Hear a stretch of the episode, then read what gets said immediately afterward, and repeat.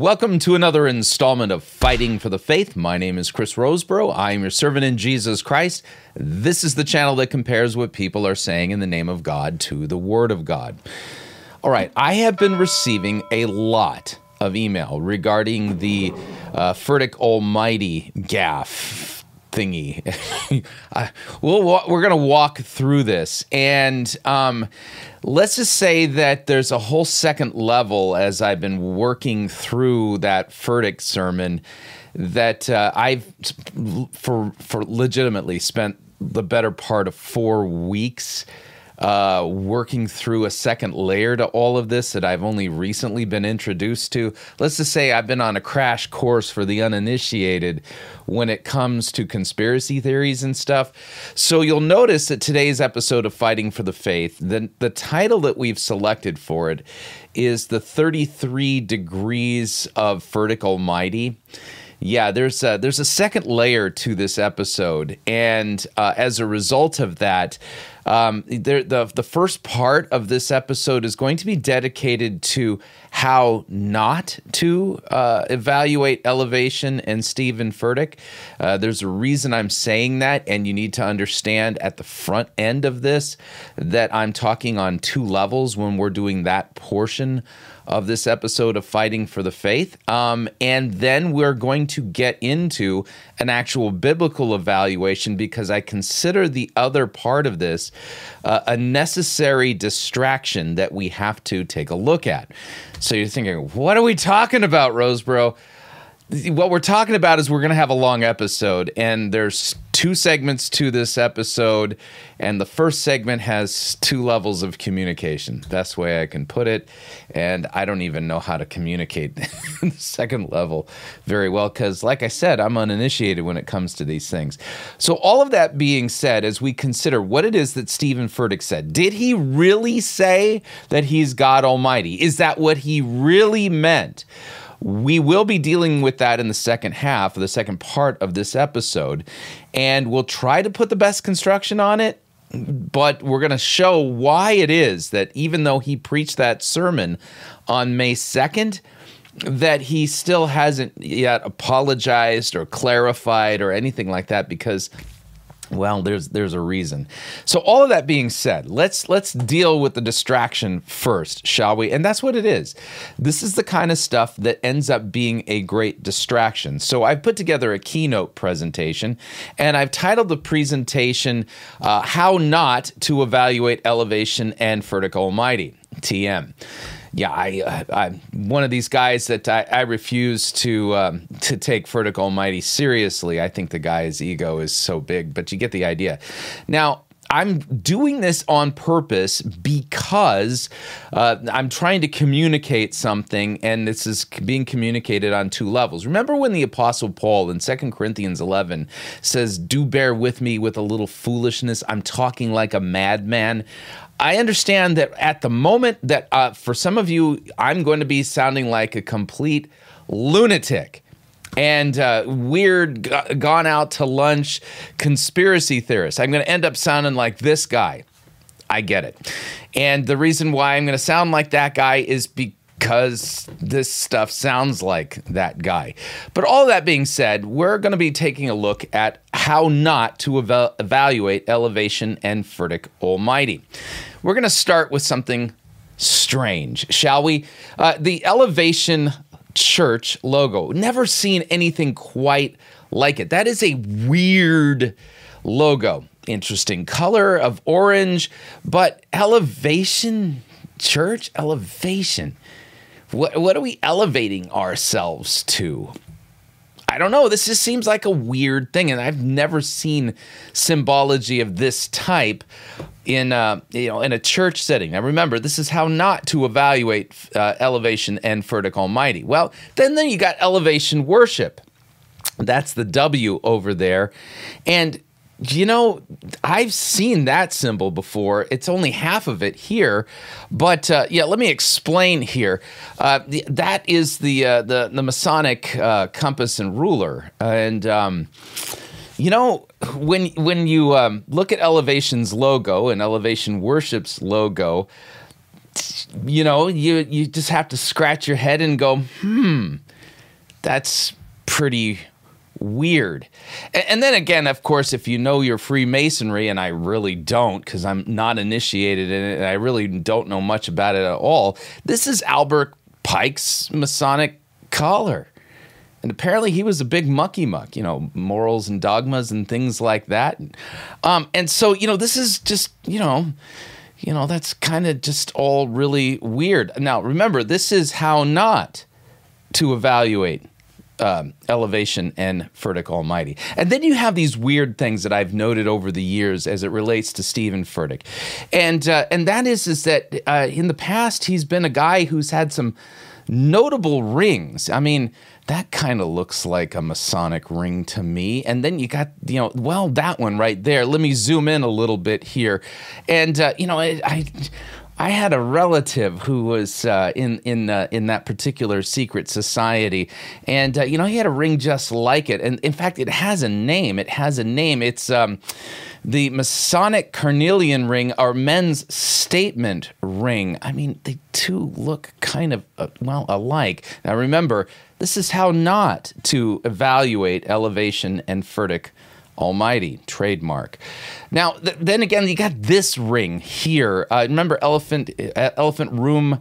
Uh, yeah, that that particular ring is that a Templar cross in that thing? Well, here's another look at it. Let's let's zoom out. Yeah, that kind of looks like you know, a, a, Templar cross, and then of course you got the elevation logo. But you know, here here's a cleaner version of it.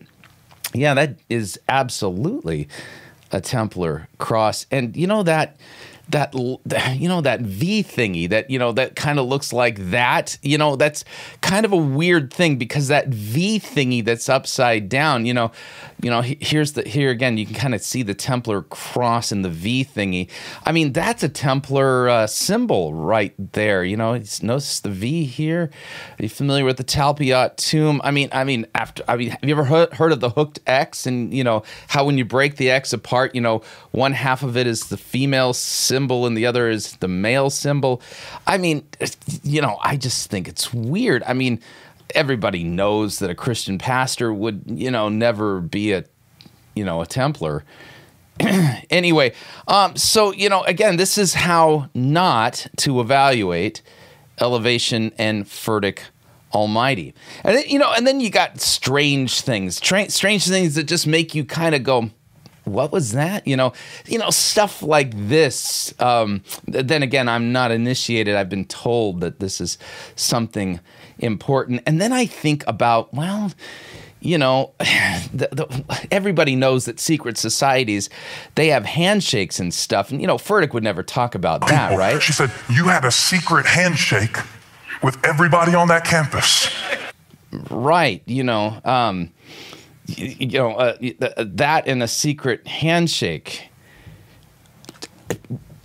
I, you know, I, I don't know what to make of it. And you guys remember that "Hey Haters" video? You know, uh, we put a Max Holiday dub on it, and of course, you know, everyone laughs at that when they they see Stephen Furtick's face, and he goes, "Hey haters, you you look like a toddler, right? Well, yeah, you know, well, here's the original without our dub, and uh, you know, when you go back and you watch this thing and listen to what he's saying, one has to ask the question what exactly is his agenda? Uh, here's his conclusion uh, to Hey Haters. Listen. Waste your time casting stones, breaking bones, belittling everyone you consider opposed?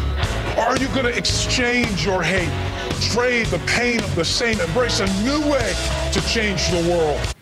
Embrace a new way to change the world. What? As he continues. Honor's time has come, and a new light has dawned to still the tongue of the Senate and pierce the heart of the skeptic. This generation is waiting to restore the hope of a nation. This generation is waiting for to what? To restore the hope of a nation. Now, I'm a pastor, I'm ordained, and um, I've never seen in scripture that command that I'm supposed to, you know, restore the hope of a nation? I mean, that kind of sounds like it has rings of Novus Ordo Seclorum or something, you know, like that. But then again, you know, I'm not initiated, and um, well, like I said, this this whole exercise, this is how not to evaluate elevation and Furtick Almighty. In fact, I would note that this is the kind of stuff that can be very distracting. And right now, there's a fellow who uh, recently put out a video talking about this uh, this secret society within a secret society, and the secret society that's embedded in the secret society is full of really powerful uh, Luciferians who like to throw the six six six up, and that they've got a plan, and it's and it's counting down. Uh, it's their their plan is counting down and eventually will result in this being implemented. Hmm. And here's the thing. It, the reason why this is how not to evaluate elevation in Furtick Almighty, even if all of that is true, is because you end up looking like this. And, and, so the issue is this is that when it comes to secret societies and the symbols that they place out in plain sight for everybody to see, but it, only if you are exposed to somebody who can interpret them for you are you able to even know that they're even there? The issue is is that what little you know always leads to major conspiracy theories. And i would note this and that is is that the scriptures 2,000 years ago made it very clear that whatever the, the goal is of any secret society, whatever their plan is, God's word has already laid that out bare 2,000 years ago. So, what they're doing in secret, scripture talks about openly. And so, let's not get well caught up in the great distraction Instead, let's focus on the Great Commission. And it's absolutely clear in Scripture that we can evaluate men like Stephen Furtick without having to rely on, well, deciphering the codes and the symbols that they're throwing.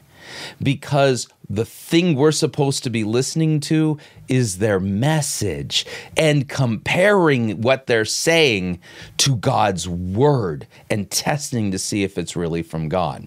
Yeah, kind of think of it this way is that uh, this guy is talking about a Luciferian plot, you know, with all the 666 people, and we're on the countdown to when this is going to happen, right? But here, here's the thing is that scripture is really clear that already at the time of the Apostle Paul, that there were people in the church who were agents of the devil. How do you spot them? Not by the symbols they throw. Although, if they're throwing symbols, to you know to communicate to other people who and what they are well that's just foolishness. They should be a little bit more secretive.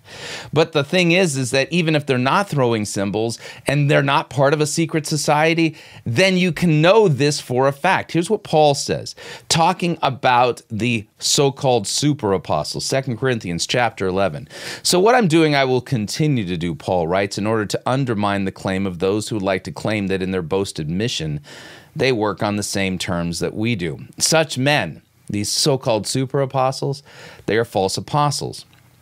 They are deceitful workmen. They are disguising themselves as apostles of Christ, and no wonder even Satan disguises himself as an angel of light.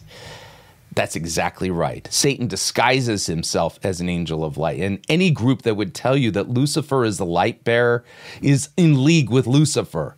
So, all of that being said, we can compare then what people are saying to, you know, it, to what God's word says. And note this then because there are agents of the devil, of the Antichrist himself, that have been in the church, sent by the devil for the last 2,000 years, we can always spot them, even if they don't signal what they are.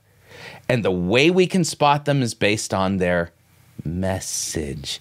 They preach a different Jesus, a different spirit, and a different gospel. So when it comes to evil, be babes. When it comes to good, excel and mature in that. This is what scripture teaches us. So, all of that being said, let's do just a little bit of a mini study on Luciferian doctrine, shall we? So, Luciferian doctrine kind of works, this is kind of primer number 101. Uh, 2 Timothy chapter 3 says this Understand this, that in the last days there will come times of difficulty, for people will be lovers of self and he's talking about in the church. He's talking about because you know, you'll know the world already is in love with itself. Uh, we're all born dead in trespasses and sins. He's describing something that takes place in the church in the days immediately before Jesus' return as a result of the great falling away because of the great apostasy.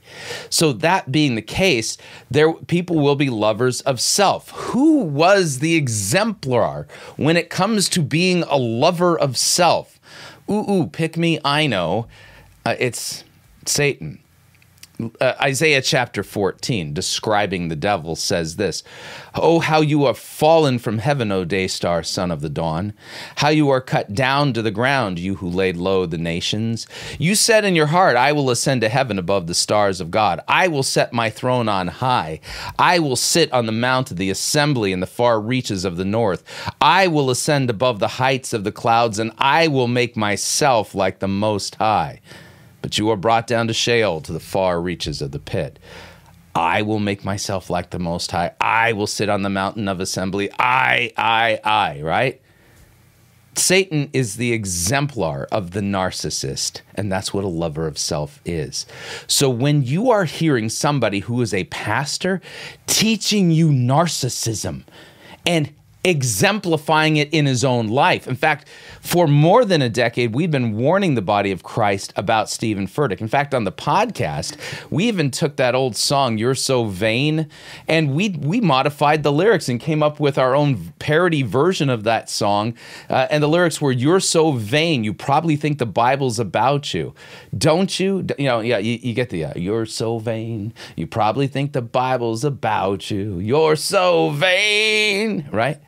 And this was all to describe whom? Stephen Furtick. He is the king of the narcigetes. He is the exemplar, if you would, of satanic Luciferian preaching. He is the perfect example of what it means to be the lover of self and to read himself into every single biblical text. I mean, by the way he preaches the Bible, you'd think that Furtick is the one who parted the Red Sea. You would think that Furtick was the one who built the ark. You'd think that Furtick was the one who reached out his hand and rescued Peter when Peter failed when he was walking on the water. You'd think it was Furtick who rose from the dead on the third day. You'd think, yeah, you, you get the idea, right? So, all of that being said, the, Satan is all about teaching you to love yourself satanically. That's what he's all about. That's what he's all about. And you can always hear his theology because when it comes down to it, there's only two religions in the whole world. Only two. And the two religions are the religion of self glory and that's what Furtick ex- exemplifies the religion of self glory. And then there's the religion that says this to humble yourself, to confess that you are a sinner and that you are unclean, that you have sinned against God, and humbly ask Him to pardon you, to forgive you. And that religion teaches that because Christ went to the cross and bled and died for our sins, that we are forgiven and pardoned. And we are then called to humbly, after denying ourselves, take up our crosses, the implements of our death, to follow Christ to his death, to our death, by suffering persecution and difficulty and hardship. That's what we're called to, not to glorify ourselves, have our best lives now, or anything like that. No. The religion of Jesus is the religion founded by the one who, although he was by nature God, did not consider equality with God a thing to be grasped, but he humbled himself, taking on the form of a slave and was obedient to the point of death, even death on a cross. Therefore, God exalts him. So humble yourself. And you're going to note if you go into the archives of our podcast, Fighting for the Faith, we have covered Furtick ad nauseum for more than a decade. And I have yet to see him rightly handle a biblical text and properly preach Christ and Him crucified for our sins and to rightly handle a biblical text and point us to Jesus. He always points us to ourselves. So you don't even have to know what any of the symbols are. You don't have to decode any conspiracy theory or anything like this if you just know your Bible and you listen. Listen to what these men are preaching, and Furtick isn't alone you would recognize them for what they are and who it is that really sent them because it wasn't Christ. So, all of that being said, that's the first half, first portion of our episode today. And like I said, the, the, the, that first part, it's kind of uh, written on two levels. And if you understand the second level, great. And if you don't, great. the best way I can put it. I actually envy the people who do not understand the second level of what we just did. All that being said, we're going to take a look at what it is that Furtick preached. Was, this was May 2nd of this year, 2021. And the name of the message is It's Always Been in You. Now, people have been asking me, Chris, do you think that Furtick really meant that he is deity? Answer if I'm being charitable and putting the best construction on it, I think I know what he did and maybe not. But here's the thing it's on Furtick to apologize and to clarify. Today, when we're recording this, it's July 9th. So we've gone two full months and a few days since he this was preached and there well uh, may yeah may and june. And uh, and well no no explanation no clarification no apology from Furtick at all. And there's a reason why he hasn't apologized. And it has to do with what happens in the first couple of minutes of the sermon. Now a little bit of a note we will be distorting Mr. Furtick, and we will also be changing the uh, the pitch of his voice, and there's a reason for it, because being the king of the Narcissites and uh, being Luciferian in his uh, endeavors, uh, Mr. Furtick doesn't seem to believe that the laws of of the land apply to him, and he always has this bad habit of trying to take down videos that criticize him, and so we're just going to make it a little bit more difficult for for him, and uh, we're going to transmogrify things. And I will state this up front. We are using these video segments specifically for the purpose of criticism. We're going to be criticizing and evaluating his false teaching and Bible twisting and explain to you what's really wrong in the sermon. And when you see what's wrong in the sermon, you're going to recognize that the the statement that he made, "I am God Almighty," good grief, who who who can possibly say that as a Christian pastor, and you know, and say it in, in a way that you know was. well as uh, ambiguous as to what it meant, what the way he did. Um, but uh, that that's how should we put it? Just just the tip of the iceberg when it comes to what's wrong with this sermon. So let's take a look. We're going to break this up into several segments. We're not going to review the whole thing. Uh, I believe Kozar and uh, Paulette have done that. But uh, we're, we're going to pick up a few highlights along the way and uh, keep your Bibles handy. You're going to need them. All right. So we're going to start with him uh, introducing the sermon and the biblical texts plural because he's going to do a weird cut uh, here, and uh, we'll talk about w- what this what this means for the later in the sermon. Welcome to all of our locations, and we trust that God's presence will be powerful wherever you are, and I really mean that. Sappy music. He always has got that going. Not at the end, but like almost throughout his whole sermon. And that's kind of what my sermon's about today as well. So listen to this in Genesis chapter 34, verse 30. Then Jacob said to Simeon and Levi, You have brought trouble on me. Now, note here, he begins partway through a story. We don't know what preceded this. And so Genesis 34, verse 30, is a weird, nonsensical, that, that makes no sense at all place to start a sermon. And this is one of the things that he does. He does not meaningfully preach through texts and their narratives. By making me obnoxious to the Canaanites and Perizzites, the people living in this land. We are few in number, And if they join forces against me and attack me, I and my household will be destroyed. Now go to Genesis. Uh, okay. No sooner does he finish that, now he's going to jump ahead half a chapter into chapter 35. Watch the cut. 35, verse 11. And God said to him, I am God Almighty. Be fruitful and increase in number. A nation and a community of nations will come from you, and kings will be among your descendants. The NIV 84 says, Kings will come from your body. Woo! now, by the way, the, the people going, woo! Th- those are the volunteers that sit in what's called the bullpen. Their job is to fawn over every phrase that sounds pseudo, pseudo profound that uh, comes from his lips. Ooh, yay!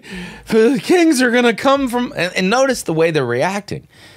God didn't promise that kings are coming from your body. Believe me, no kings are coming from mine. All right, he's not saying that that this somehow applies to you in that way. What? So th- there's something weird going on here. Now we're to note that it's the cut where he goes from chapter 34 breaks and then jumps into you know 11 verses ahead into verse 35 where God says I am God almighty and he's saying that to Jacob that this then explains most likely what it is that he was attempting to mimic if you would, or he, tried to set it up here. He executed really poorly. Uh, it, this is what he was trying to do. When so when he got to the big punchline where he's whooping everybody up into a frenzy, and Furtick just breaks out of nowhere and says, "I am God Almighty." What he was, I think, trying to do was make a connection back to Genesis 35 11. Except for, let's just say he didn't stick the landing at all. The, the transition was so abrupt. It really sounds like he's claiming to be God Almighty. But the, no, already we got a problem, and that is, is that the text, the way he's handled them at the very beginning, he's already twisted them. And he's already set this up for his favorite Bible twisting technique, which is called narcigesis the reading of yourself, the reading of the self love of you into a biblical text.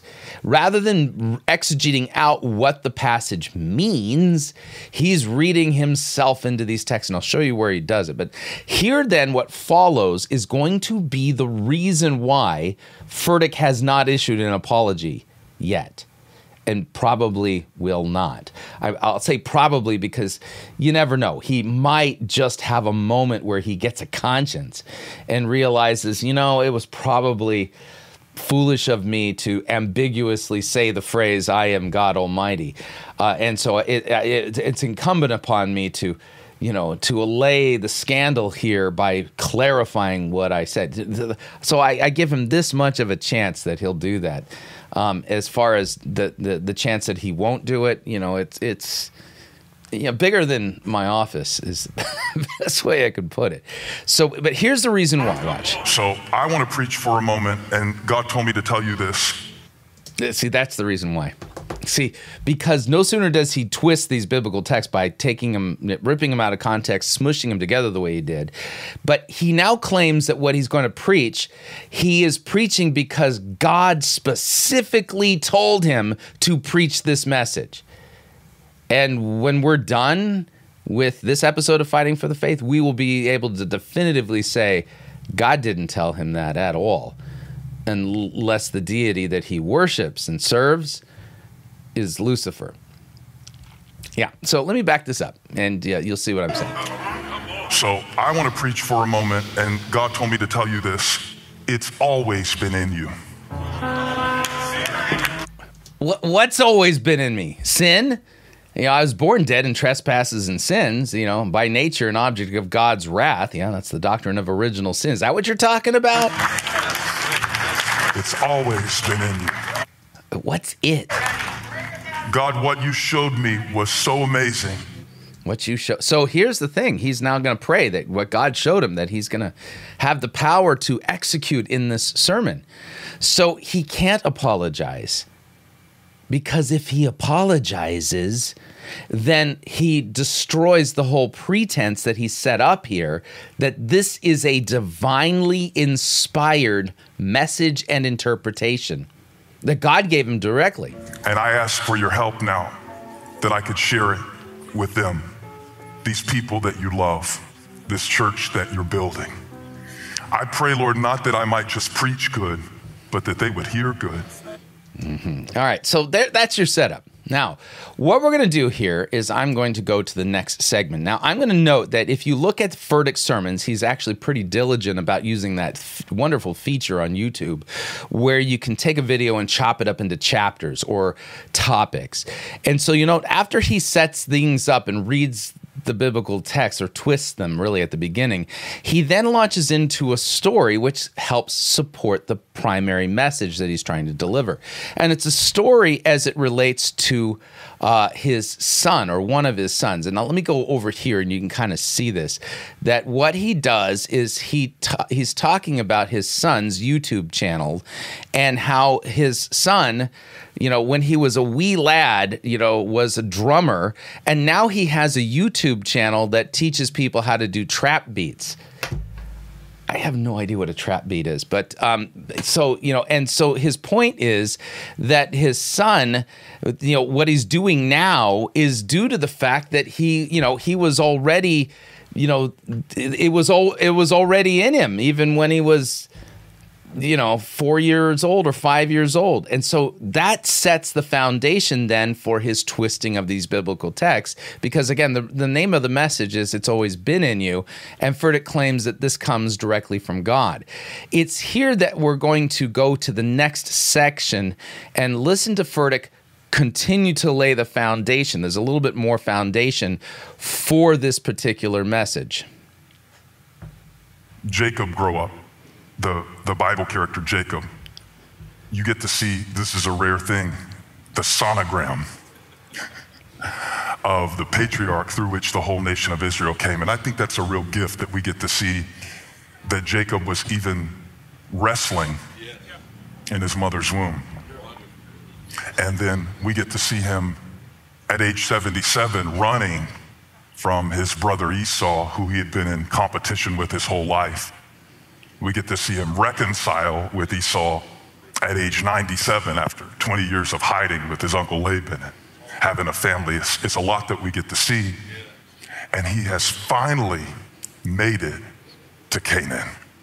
Let's clap for Jacob that after all he went through, he finally made it to Canaan. now, there's a reason why he's. Wait, listen.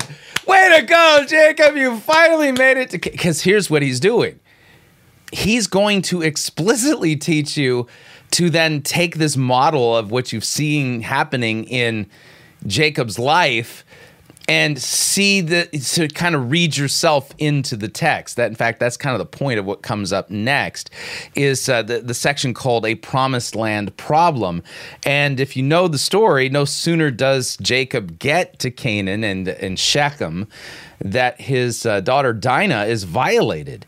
And uh, and this ends up well what ends up happening is is that two of, of jacob's sons avenge their sister by killing all the men of Shechem. So, but watch what Furtick does with this. This is very fascinating. Get here. And the Bible says he makes it safely to Canaan, mm-hmm. the place of the promise, only to be struck by what I call a promised land problem. so there's third world problems, first world problems, and promised land problems. So he was struck by a promised land problem. Okay. The reason I call it that is because when he arrives in Canaan, where God has him, something so terrible happens within his own family.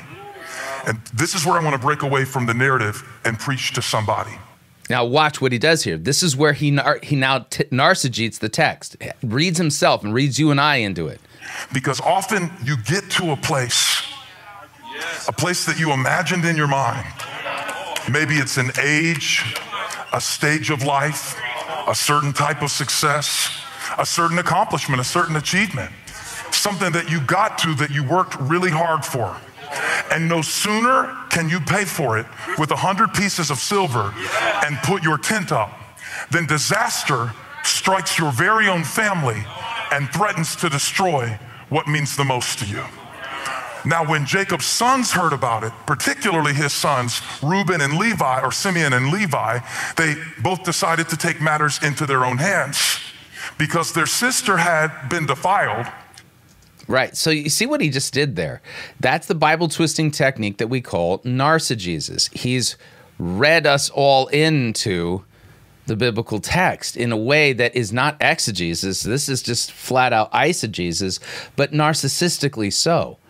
And so when you see somebody engaging in this, he's not rightly handling God's word at all.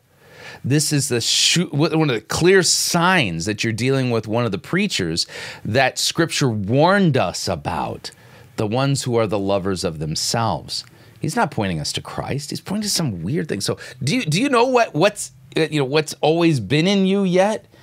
I have no idea what's always been in me aside from sin. So with that, we're kind of kind of head to the next portion. And this is where Furtick is going to talk about the name of this section is the concept of covenant. And this is a dead giveaway that this guy is twisting scripture. Now, if I were to ask you right off the top of your head, and maybe some of you remember because we've covered this extensively on Fighting for the Faith in the previous months. So it's been less than a year, and we've taught in depth on the covenants as it relates to you know the difference between the Noahic covenant, the Abrahamic covenant, the Mosaic covenant, and the New Covenant. So if you remember, and this is a little bit of review, Noahic covenant, the big promise is that God will not destroy the entire earth earth via a flood again. And the sign of that covenant, rainbow. Uh, the Abrahamic covenant is the promise that God would bless the whole world through the seed of Abraham. That's Jesus. And the uh, sign of that covenant is circumcision. The Mosaic covenant is a land lease covenant between God and the people of Israel. The sign of that covenant is the Sabbath. And the and the new covenant, what is the promise of the new covenant. If you want to start looking ahead now, we're going to be in Jeremiah chapter 31. Jeremiah 31. And we're going to let Furtick talk first here because if you can't even properly explain what is the new covenant and what the promise of the new covenant is, and you're going to twist that promise into something that it isn't, then you are a very dangerous teacher and you have no business preaching in Christ's church. You, you, know, covenants are like Christianity 101 stuff. And if you don't understand what the new covenant is and what the promise of the new covenant is, you don't know what the gospel is about. So, with that, let's let Furtick explain to us this concept of covenant, and we'll take a look at, at uh, Jeremiah 31 along the way teach you about a concept. This is not a pop culture concept, it's the concept of covenant. Everybody say covenant. Jacob isn't just going off of a good feeling. Jacob isn't just going off of a track record. Jacob isn't going off of a fortune cookie. Jacob isn't going off of off of an emotional high. Jacob isn't going off of something that he got from a, you know, Jacob's not going off of something that he read on one Bible verse of the day. He has a covenant. Say covenant. Now, in, in the Bible, a covenant can be, first of all, it can be with another person. It can, it can be, in the Bible, the context of marriage was not convenience, it was covenant. True. In the Bible, the, the context of my relationship with God was not my behavior, it was my covenant with Him. You have a personal covenant? I mean, I, I'm in the new covenant. Uh, what about you? Covenant. Covenant. Jacob, Jacob. So good. So good. All those people in the bullpen, they are the voluntary manipulators. I mean, let me ask you this. I mean, when you go to a church, even when the pastor's like bringing it, okay? is the natural inclination for people to just whoop on and holler and carry on like this? No. You know, this this this is all purposely designed to manipulate the audience there at elevation. Is moving not not in certainty he's moving in covenant with god. You know that that the relationship that i have with god is not based on the same covenant that jacob had. Jacob had a covenant with god that god will be with me and that's awesome how many thank god that he's with you that's awesome but look what, what happens on our end of the bargain, we can't keep that up. Oh, so you followed God perfectly through every season of your life. Of course, in the valley you faint. Of course, in the hard times you get led astray. Of course, your heart is drawn to other gods to worship things that you can see instead of the God that you can't see or figure out. That's called idolatry. Are you going to tell him to repent and be forgiven for that sin? So God said in, in Jeremiah uh, 31, this is what he said in Jeremiah 31. He said, I'm going to give you a different covenant. These days are coming, declares the Lord, when I will make a new covenant with the people of Israel and the people of Judah. Now, here, what we're going to do, we're going to, I'm going to show you what this text says when you get to the punchline. Because Furtick here twists the scriptures via omission. And the part that he omits is the most important part of this passage. And the reason he's omitting it is so that he can create a different promise of the new covenant. Uh, yeah, it's it's oh, it's it's absolutely diabolical how he does it. So let's do this. Let's go to Jeremiah chapter 31, and you'll note he's starting at verse 31, and this is the prophecy that was given by God to the prophet Jeremiah as it relates to the new covenant. Here's what it says: Behold, the days are coming, declares Yahweh, when I will make a new covenant with the house of Israel, the house of Judah, not like their covenant I made with their fathers on the day when I took them by the hand to bring them out of the land of Egypt. But my covenant that they broke, though I was their husband, declares Yahweh. For this is the covenant that I will make with the house of Israel after those days, declares Yahweh. I will put my law within them. I will write it on their hearts. They, I will be their God. They shall be my people. And, um, no longer shall each one teach his neighbor and each one bro- and his brother, saying, Know Yahweh, for they shall all know me. From the least of them to the greatest declares Yahweh, for I will forgive their iniquity, and I will remember their sin no more. So you're going to note there's an eschatological promise. This is a, the the promise that you know, in the world to come, in, you know, after Christ restores all things, behold, He's making all things new, new heavens, new earth. That in that world, no no longer will there be need for you to be taught anything about God. Everybody will know God, and uh, and so pastors like myself, we're out of a job. Okay, you won't need YouTube videos like this. Best way to put it. But the other bit is the promise that what? I will forgive their iniquity and I will remember their sin no more. A good way to put it is this way In the new covenant, the covenant that we are in as Christians with God, God remembers to forget our sins. God remembers to forget our sin. I will remember their sin no more. This is good stuff, right? That's the whole promise of the new covenant that God forgives our iniquities, pardons us, He remembers our sin no more. If He remembered your sin, well, yeah, well, then you don't have eternal life in in the new earth to look forward to. You have the second death and the, the lake of fire to look forward to. So it is a good thing that God remembers to forget our sins. I will remember their sin no more. Now, watch what Furtick does because this is so slick. He is going to omit the real promises of the new covenant and insert a promise that isn't here.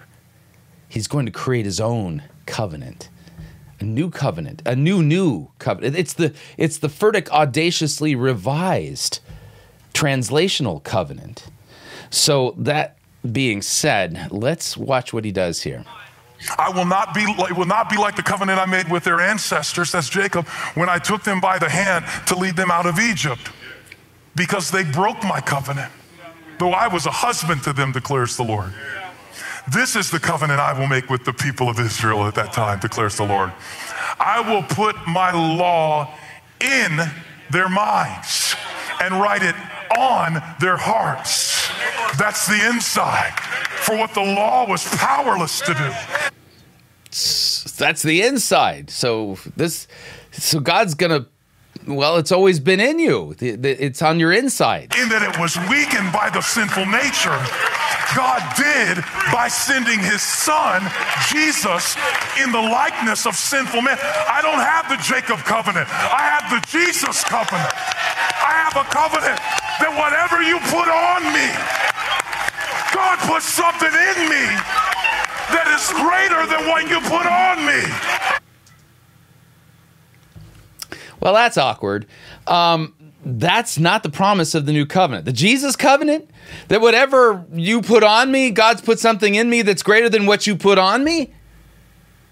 No, that, that, that is absurd absolute diabolical twisting. And here's the issue because we're actually dealing with something directly connected to the biblical gospel, Christ died for our sins and was raised again uh, uh on the third day in accordance with the scripture for our justification. This this Jesus covenant that he's talking about here, this is a different gospel.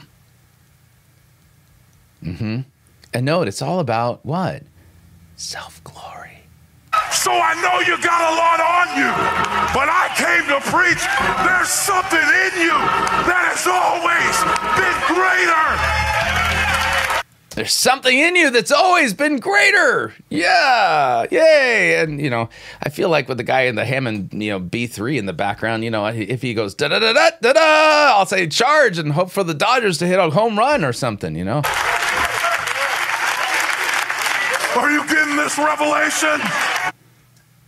Uh, notice what he called that? Yeah, this is what God told him to preach. So God told you to to actually change the promise of the new covenant prophesied in Jeremiah 31 to the Jesus covenant that whatever somebody puts on you, God has put something in you that's greater than what people put on you. Hmm. Yeah, so it's from there then that he really takes it to the next level. And this is the context then of him saying the statement, I am Furtick Almighty. Um, let's listen in. It's been in you. You were beating on that high. It sounded like a trash can, but it was in you. The rhythm was in you. It's in you. It's in you. It's in you. And what you got to be so careful about is not to let people put anything on you. And I'm not just talking about failure, I'm talking about success. Jacob's biggest issue is that he always identified himself by something external. This has nothing to do with sound exegesis regarding Genesis 34 and 35. I mean, it's that has nothing to do with these texts. So when it came time to make peace with Esau, he sent gifts ahead of him because he thought maybe my gift will bring me peace. And some of us are like that. We always think we have to make a good impression. We're always living in an avatar. We're always living in some version of ourselves that seems presentable. Or we're always identified. I talked to you about this last week about what we can do. And so, in doing what we can do, other people will identify you by what you can do. And then they will limit you by what you can do. And then you will begin to think that you are what you do. And then you will. This has nothing whatsoever to do with Genesis 34 and 5. Uh, this is bizarre. Yourself and gain the world, and Jesus said, What good is it? Don't let anybody put anything on you that will cause you to forget what God put in you. That goes what exactly did God put in me? And notice the vagaries here. What is it that God put in me? Because you quoted Jeremiah 31 and you didn't talk about God actually putting his law in our hearts. Your struggles? See, I think Jacob, I think Jacob, his name, his name means supplanter, but his new name, Israel, is almost just as bad. It means struggles with God. Now watch what he does with this. It's so subtle, but it is diabolical. Luciferian, if you would. Listen again. But his new name, Israel, is almost just as bad. It means struggles with God. So he's trying to get him to see you've never been fighting with Laban. You've never been fighting with Esau. The fight that you have to win for your life has not been with them. It's always been in you. Um, so Israel, he who struggles with God, who is Furtick saying he's struggling with? Himself? He's struggling with something within him? Does that make Jacob God or divine? See what I'm saying here? This is this is really weird. Okay, Jacob struggled with God, literally and spiritually, both. And God changed his name to Israel, the one who struggles, wrestles with God. Um, God is outside of us. It's true that the Holy Spirit is inside of us, but I but the indwelling of the Holy Spirit doesn't make me God. Yeah, so the, the weird stuff going on here. I'm backing it up just a little. Listen again. The fight that you have to win for your life has not been with them. It's always been in you. Shouting it doesn't make it true. Because if you believe it's in you, there's nothing anybody can put on you that can cancel what I put in you. Before you were born, I appointed you a prophet to the nations. It's always been in you. What has always been in you? It's always been in you. What's the it? That teaching gift has always been in you. You just had to get past what you would put on yourself. The idea that I'm not a preacher, I'm just a little girl. Um, um, Christ and the Holy Spirit and the Father do not call women to be pastors. Wow, this is bad. I don't have anything to say. That was always in you. It was in you when you were sitting at Life Action Revival listening to Steve Canfield six nights a week, and God was filling you with His Word. It just took the right rain to bring the seed out of the soil for what God put in you. The right rain to the seed and soil thingy. What, what what's the it there again? You were just a little girl. And here it comes. This so this is the context immediately before uh, the Furtick Almighty statement. Always been in you. And there's nobody that can leave my life that can keep God from keeping his covenant with me. I'm not in covenant with a person. I'm not in covenant with a political party. I'm in covenant with God Almighty. I am God Almighty. And there it is. So we've got a false covenant, the thing he calls the Jesus covenant, and uh, which totally overlooks the whole thing about God remembering our sins no more, and totally twists. Uh, you know, he takes you know a, a, preaching gift in a little girl as an example of what God puts in you, as promised by Jeremiah 31. But yet it says God will put His law in our hearts. Um, so we've got some big problems here, and then in the midst of all of this, he says, "I am God Almighty."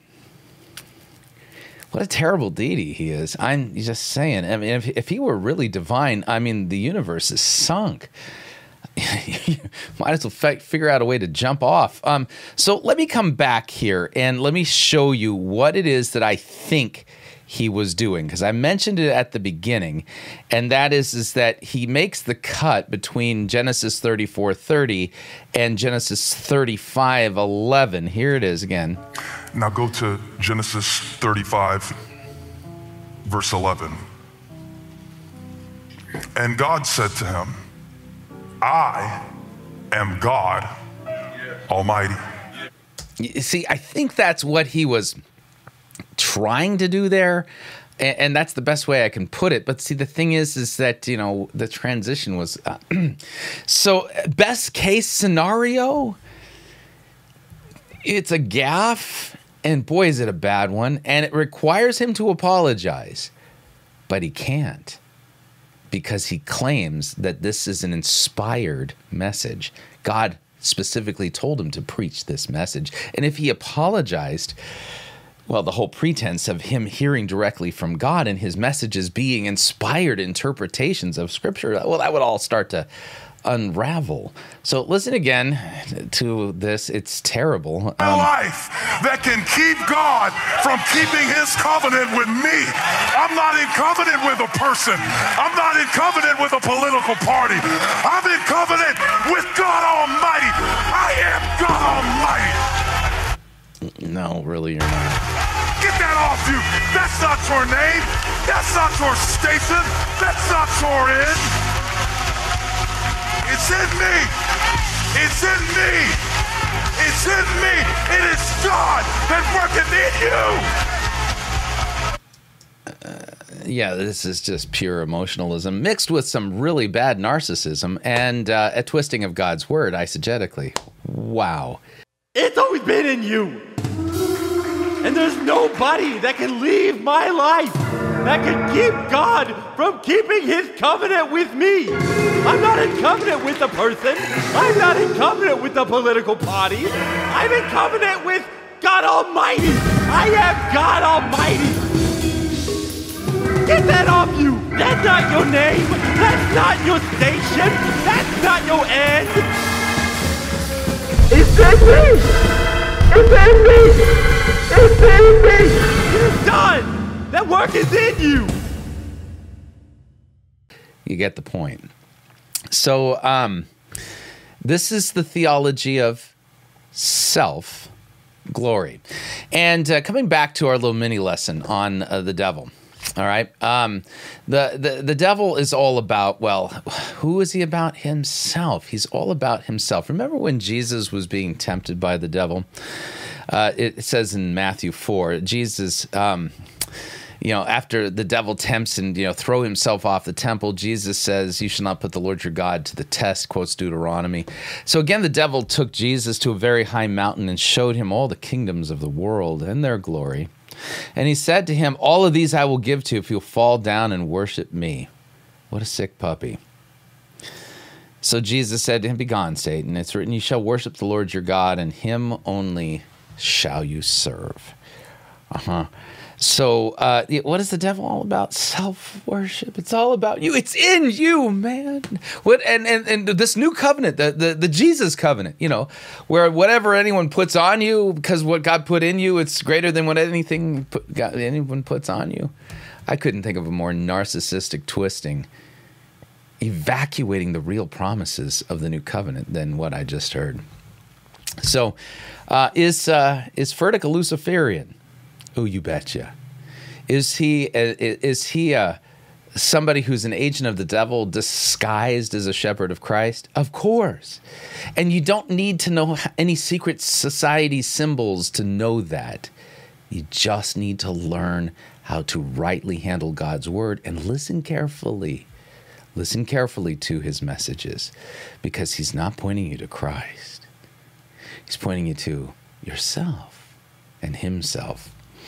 So, hopefully, you found this helpful. If so, all the information on how you can share the video is down below in the description. And until next time, may God richly bless you in the grace and mercy won by Jesus Christ and his vicarious death on the cross for all of your sins. Amen.